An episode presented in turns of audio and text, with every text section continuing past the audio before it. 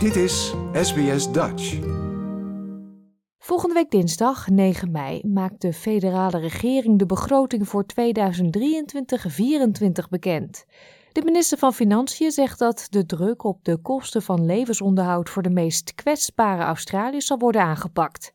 Ook komen er loonsverhogingen voor medewerkers in de ouderenzorg en wordt de kinderopvang goedkoper.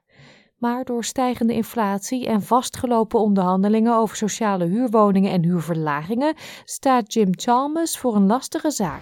Are you feeling good about it, Jim? I'll uh, ask me on Tuesday. Minister van Financiën Jim Chalmers staat volgende week voor een uitdaging nadat Reserve Bank Australia, de centrale bank van Australië, eerder deze week het tarief voor de contante rente met 0,25% verhoogde.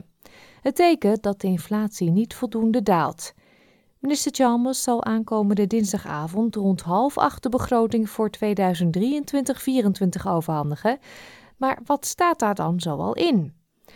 De federale overheid heeft al loonsverhogingen aangekondigd voor de ouderenzorg, goedkopere kinderopvang voor sommige Australische gezinnen en de verlichting van de kosten van levensonderhoud voor de meest kwetsbare Australiërs. Dr. Chalmers zegt dat de begroting de taak heeft om de kosten van levensonderhoud te verlichten zonder de inflatie aan te wakkeren. And one of the difficult uh, judgments that we have to make as we put the finishing touches on this budget is how to provide that cost of living relief that people need. How do we target it at the most vulnerable Australians uh, at the same time as we show restraint elsewhere in the budget? De regering heeft laten doorschemeren de jobseeker-uitkering te verhogen, maar sommige economen zeggen dat dit zou kunnen bijdragen aan de inflatie. CEO van de Grattan Institute, Daniel Wood, verwacht dat de regering voorzichtig zal handelen. The government is steering clear of the most expensive and far reaching proposal. The $132 a week increase to JobSeeker, recommended by the Economic Inclusion Committee, would cost the budget almost $6 billion a year and help 920,000 Australians on JobSeeker and related payments. Kinderopvang zal goedkoper worden voor 1 tot 2 miljoen gezinnen doordat er meer geld wordt vrijgemaakt. In de komende vier jaar zal de regering ruim 55 miljard dollar investeren om per 1 juli kinderopvang betaalbaarder te maken. Goedkopere kinderopvang was een verkiezingsbelofte waar meer dan 400.000 gezinnen in New South Wales, 302.000 in Victoria en meer dan 284.000 in Queensland van zullen profiteren. Maar volgens Jane Hume, woordvoerster financiën van de oppositie, moet de regering haar uitgaven binnen de perken houden om de hoge inflatie te beteugelen. We'll be forensically going through the decisions that are made in this budget, the policy announcements that are made, to make sure that they are not adding fuel to the inflationary fire, that they are not making a bad situation worse.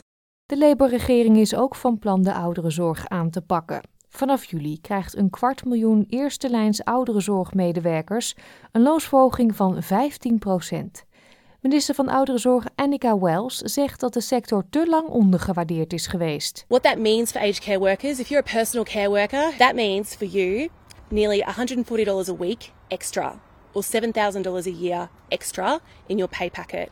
If you are a registered nurse, it means $198 a week extra or nearly more than $10,000 a week extra. That is life changing money for people.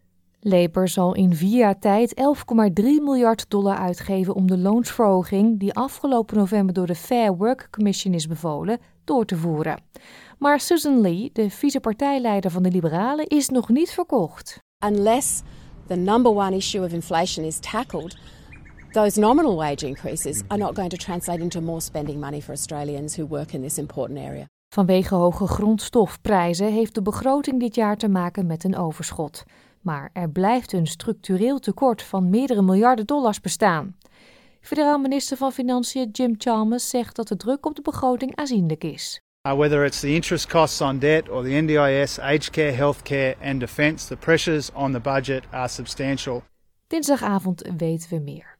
Dit was een verhaal van Henna Kwon voor SBS Nieuws in het Nederlands vertaald door SBS Dutch. Like, deel, geef je reactie.